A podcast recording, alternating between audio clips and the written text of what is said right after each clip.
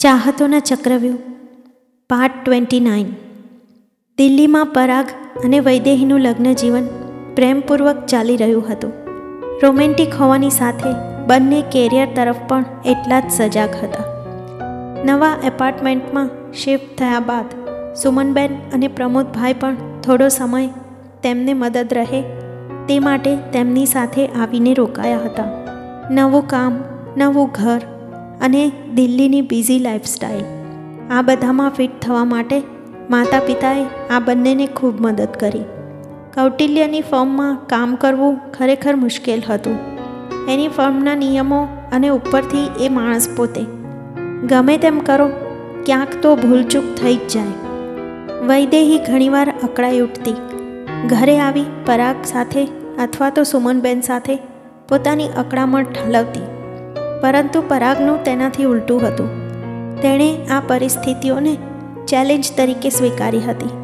તેને લાગતું હતું કે કૌટિલ્યએ તેની ફોર્મને એક ચક્રવ્યૂહની જેમ બનાવી હતી, જેમાં મહાભારતના કુરુક્ષેત્રની જેમ સાત કોઠાવાળો ચક્રવ્યૂહ તૈયાર કરાયો હતો. જો તમે આ કોઠા એક પછી એક પાર કરી ગયા, તો આ યુદ્ધ તમે જીત્યા જ સમજો. પરંતુ યુદ્ધના એટલે કે કૌટિલ્યની કંપનીના મુખ્ય બે નિયમ હતા. ધીરજ અને સહનશીલતા. અને પરાગ આ બંને નિયમોને ઘોળીને પી ગયો હતો. કૌટિલ્યની સાથે છેલ્લા કેટલાક સમયથી એણે ઘણું બધું શીખી લીધું હતું. પરંતુ તે કદી તેની હોશિયારીનું અણછાજતું પ્રદર્શન કરતો નહીં. ક્રિમિનલ લોયર્સની યાદીમાં કૌટિલ્ય શ્રીવાસ્તવનું નામ મોખરે હતું. તેઓ હંમેશા સત્યના વિજય માટે લડતા. કોઈ ગુનેગાર કદાચ કોઈવાર બચી જાય, પરંતુ કોઈ નિર્દોષને સજા ના થવી જોઈએ.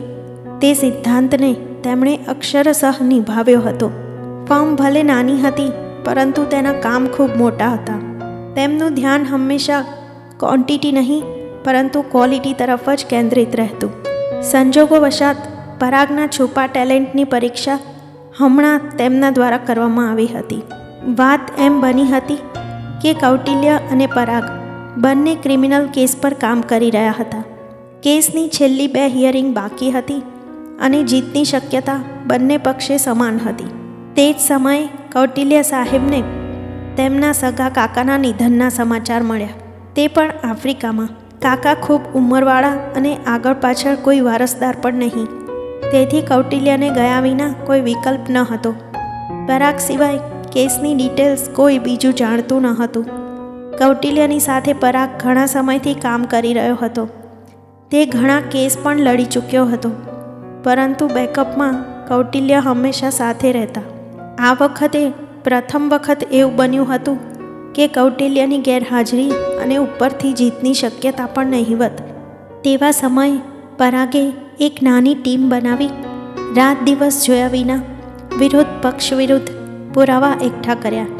જે પુરાવા પોલીસ પણ નહોતી મેળવી શકી, એ પુરાવા પરાગ અને તેના હાથ નીચે કામ કરનાર બે માણસોએ એકઠા કર્યા. અને માનનીય જજ સાહેબ સામે એટલી સચોટ દલીલ સાથે રજૂ કર્યા કે સરકારી વકીલ તો તેની ફાઇલો શોધતો જ રહી ગયો કે આ નવા પુરાવા આવ્યા ક્યાંથી અને આ શક્ય બન્યું જ કેવી રીતે.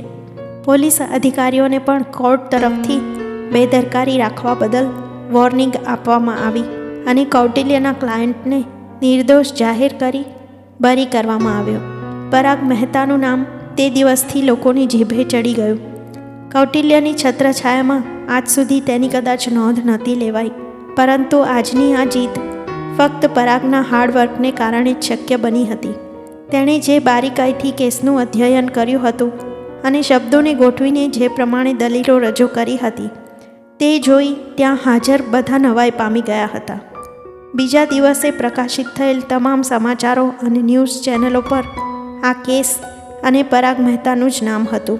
આફ્રિકાથી પરત આવી કૌટિલ્યએ પરાગને બોલાવી, તેના માથા પર એક ચુંબન છોડેલું અને આંખોમાં ઝળઝળિયા સાથે કહેલું કે આજે કૌટિલ્યને તેનો વારસદાર મળી ગયો અને પરાગ તેમના પગમાં પડી ગયેલો. અમદાવાદના સામાન્ય કુટુંબોમાં જન્મેલા બંને મિત્રો નીલ દેસાઈ અને પરાગ મહેતા. બંનેને કિસ્મતે સાથ આપ્યો. બંનેની મહેનત રંગ લાવી અને આજે બંને મિત્રો સમાજમાં પોતાનું નામ બનાવી જીવી રહ્યા હતા. નીલ દેસાઈ સેલિબ્રિટી કોલમમાં હંમેશા દેખાતો જ્યારે પરાગ ક્રાઇમ પેજ પર અવારનવાર સુર્ખીઓમાં રહેતો. તેઓની ત્રીજી સાથીદાર રચના પણ પોતાના જીવનમાં ખુશ હતી. તેનો પતિ સમીર રચના માટે દરેક રીતે યોગ્ય હતો. સમીરના પિતાના અવસાન બાદ સમીરે તેમનો બિઝનેસ સંભાળ્યો હતો. રચના તેના ઘરનું, સમીરનું અને સાસુમાનું ધ્યાન રાખતી. પરંતુ સાસુમાના નિધન બાદ તે ખૂબ એકલતા મહેસૂસ કરવા લાગી અને ત્યારબાદ તેણે લંડનની એક પબ્લિક સ્કૂલમાં સર્વિસ ચાલુ કરી. તે ઇન્ડિયા બહુ ઓછું આવતી. સુમનબેન ઘણી બધી વાર દીકરી સાથે રહી આવેલા, પરંતુ રચના ઇન્ડિયા આવવાનું કદી નામ જ નહોતી લેતી. નીલના મમ્મી સાથે તેની મિત્રતા અકબંધ હતી. તે હંમેશા તેમને ફોન કરતી અથવા પત્ર લખતી. તેના મનની દરેક વાતો તેમની સાથે શેર કરતી. નીલને અણસાર પણ ન આવે તે રીતે તેણે નીલના જીવનમાં બનતી તમામ ચડતી પડતીની નોંધ રાખેલી. પરંતુ સામે નીલની સમક્ષ પોતાનું નામ સુદ્ધા ન લેવા માટે તેણે નીલના મમ્મીને કસમ લેવડાવી હતી.